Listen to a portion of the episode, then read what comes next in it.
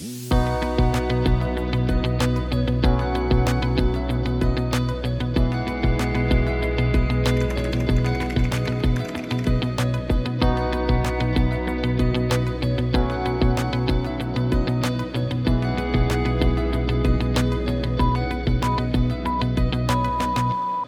den, milí posluchači. Vítejte u dalšího letního speciálu rozprav o médiích, který schrnuje to nejzajímavější, co jsme se o situaci českých médií v průběhu našich diskuzních podcastů za poslední rok dozvěděli. I dnes se podíváme na problematické body, které v Česku v oblasti médií nemáme vyřešené. Přeji vám příjemný poslech.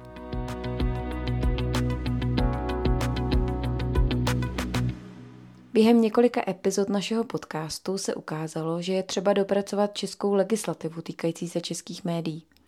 Kromě novely zákona číslo 203, který by mohl kromě statutu umělců a umělkyň pamatovat i na statut kulturních novinářů a novinářek, jsou to také zákony upravující volby.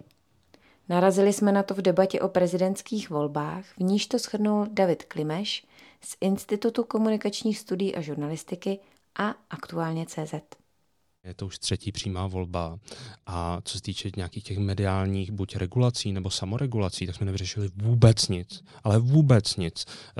Ten, je to vlastně pobídka pro to neustále v té poslední televizní diskuzi hodit ten šrapnel, to je, že je prolhaný, je úplně jedno, protože ta sankce je nula. Nevyřešili jsme ani podle jakého kritéria, to s tím jsme začínali, zvát či nezvat favority. Přitom tady je 30-letá diskuze z krajských voleb, kdo má či nemá 5% a protestuje či neprotestuje, pak, že se dostal do té diskuze nebo nedostal.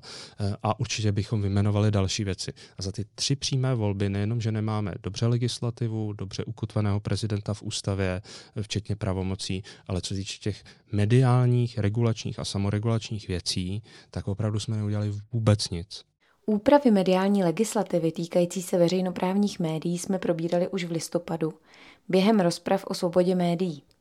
Marína Urbáníková z Fakulty sociálních studií Masarykovy univerzity zmínila toto téma v souvislosti s hodnocením stavu veřejnoprávních médií tú malú, malú mediálnu novelu sprevádzali obštrukcie a uvidí sa, alebo som zvedavá, či sa to vôbec stihne presadiť predtým, než sa bude opäť vyberať generálny riaditeľ Českej televize. Skôr sa obávam, že nie, ale uvidíme. V každom prípade, čo sa týka tých modelov, samozrejme možností je niekoľko. Je to veľmi stará téma, je to téma vo všetkých krajinách, ktoré majú média verejnej služby. Ten český návrh teda ide cestou, že by, sa, že by časť radných vyberala nielen snemovňa, ale aj senát. Je otázka, či ešte, či by sa tam nepridal prezident, na to momentálne nie je politická zhoda. Je to jedna z možností, ďalšie modely tiež existujú, takže určite si je z čoho vyberať. Najväčší problém je zjavne nájsť politickú zhodu a presadiť to. Od té doby, co Marína Urbáníková pronesla tato slova, uběhlo několik měsíců. Malá mediální novela byla mezi tím v květnu schválena poslanci a nově tedy bude třetinu členů mediálních rad volit Senát. Současně se ale pracuje i na velké mediální novele, která by měla řešit například financování veřejnoprávních médií.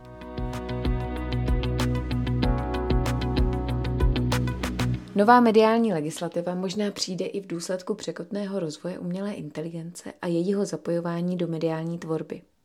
Zatím víme, že na pravidlech pro vývoj a používání systému umělé inteligence pracuje Evropská unie.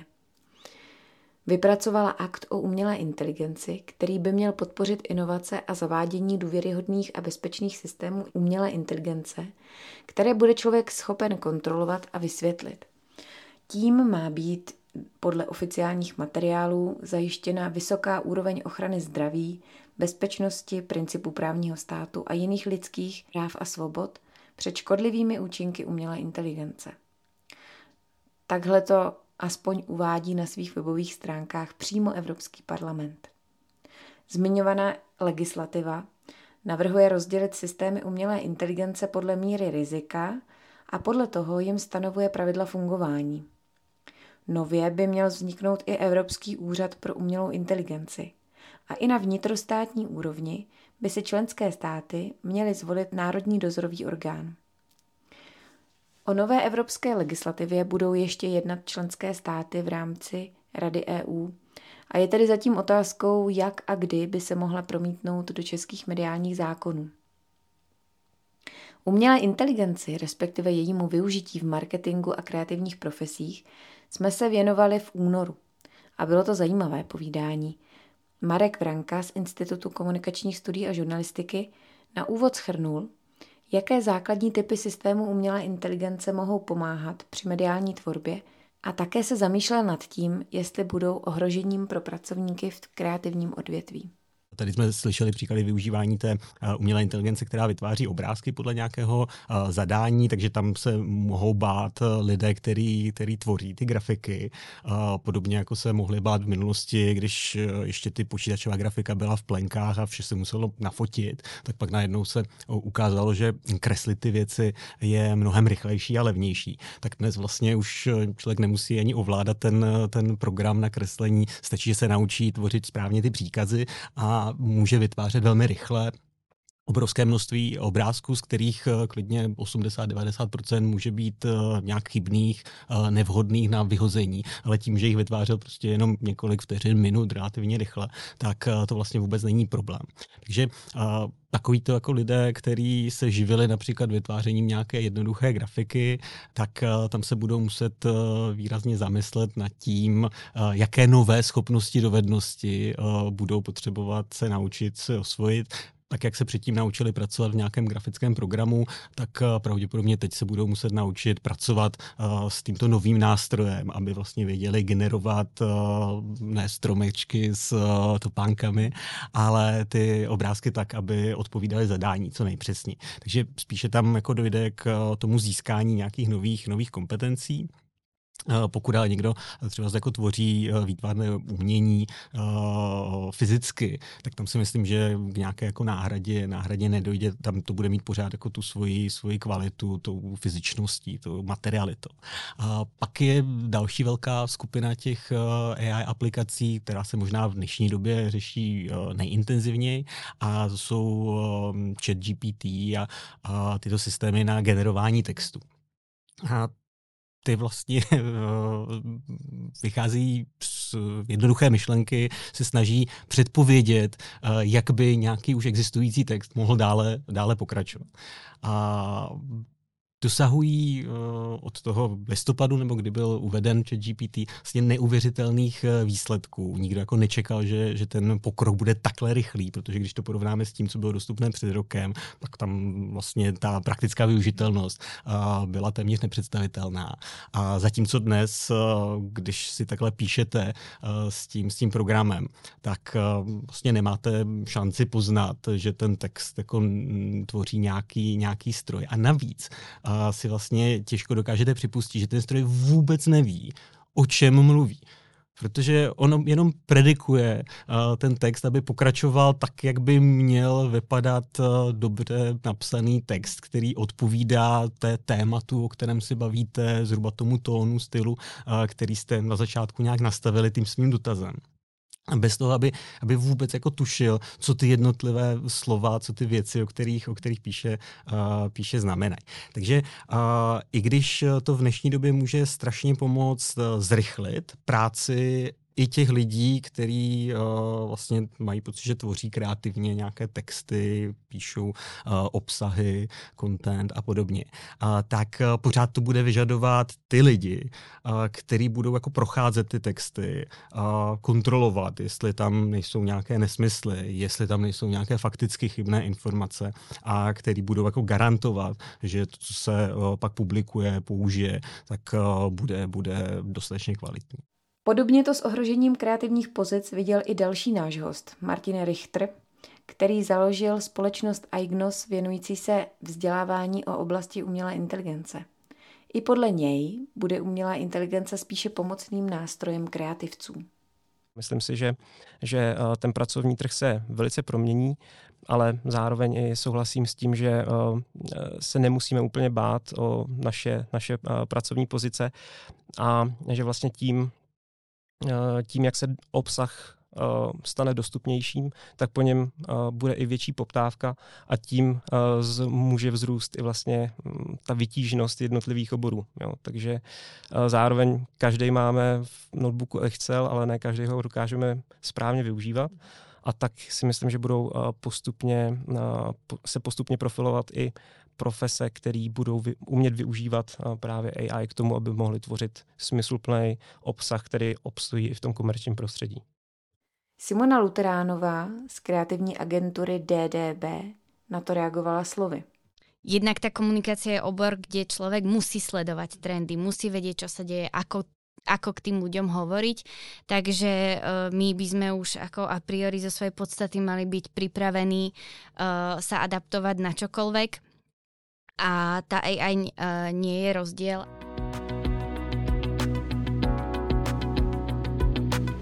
Na téma umělé inteligence jsme narazili i během rozprav na téma 100 let rádia u nás. Kromě pohledu zpět do historie jsme se totiž dívali i do budoucna, na to, jak se rádio může do budoucna proměnit právě v souvislosti s rozvojem umělé inteligence. Ladislav Vons, šéf-redaktor zpravodajství Rádia Impuls, dokonce přinesl audio ukázku toho, jak může vypadat vysílání rádia, když místo moderátora nahradí umělá inteligence. Takové rádio se jmenuje Radio GPT.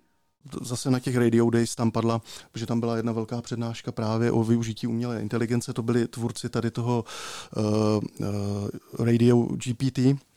Tak uh, tam uh, ten člověk z té společnosti Futury mluvil o tom, že uh, umělá inteligence nevystřídá v budoucnu lidi jako takové, ale ty lidi vystřídají lidi, kteří budou umět využívat umělou inteligenci.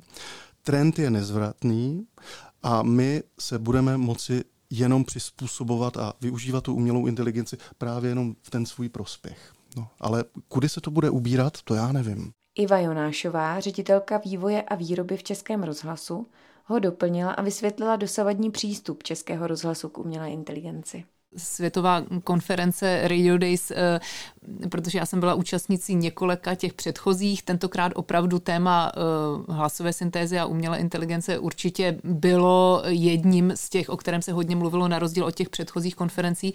Eh, my v Českém rozhlase jsme, řekla bych, ve fázi rozhodně sledování toho, co se v té oblasti děje, vyhodnocování, protože ono to taky znamená řadu etických třeba aspektů, které řešíme určitě všichni všichni, kdo nějakým způsobem testujeme eh, práci s umělou inteligencí. Chtěla jsem říct, že v rozhlase jsme v té fázi, kdy testujeme, eh, nemáme proto zatím žádnou strategii, jaký budeme nebo nebudeme využívat, ale zkoušíme, eh, jak lze pracovat s hlasovou syntézou brzy nabídneme jeden, řekla bych, výrazný projekt, kde jsme se tomu věnovali. To Martin Hroch, generální ředitel Radio United Broadcasting, by byl ohledně využití umělé inteligence raději opatrnější. Vyjádřil spíše obavy, k čemu až může její využití vést. Já si myslím, že právě ten syntetický hlas eh, to je jenom opravdu rutina, rutinní procedura, nějaký umělý inteligence a víme, že dneska už to poskytovatelé rozhlasových softwarů, jako třeba americký RCS, nabízejí pro anglicky mluvící, španělsky mluvící trhy, protože ten trh je dostatečně velký a e, opravdu ta dikce, ta intonace toho hlasu je perfektní. E, což je úspora nákladů. Jo? Ale jak byly na Radio Days e, přednášky na téma umělá inteligence a její využití v budování obsahu, tak ti um, prezentéři vlastně tam highlightovali velice funkcionalitu typu vyberete si zdroje. Tohodle zakážete. Eh, řeknete mu, že chcete jenom pozitivní zprávy. To znamená, už v, bank, eh, v eh, principu té funkcionality je cenzura. Jo. Zamysleme se nad tím. Jo. My jsme tady všichni máme povinnost Eh, vůči zákonům tohle státu zvyšovat plur, pluralitu, nabídku. A to nejen kulturní, hudební, ale i názorovou. A tohle to jako, jestliže mi někdo nabízí funkcionalitu, která je opřená o to, že to filtruju, tak je to... Mně to jde proti srsti, omlouvám se, jo. Mediální legislativa tedy není jediná oblast, která se bude pravděpodobně v blízké budoucnosti měnit.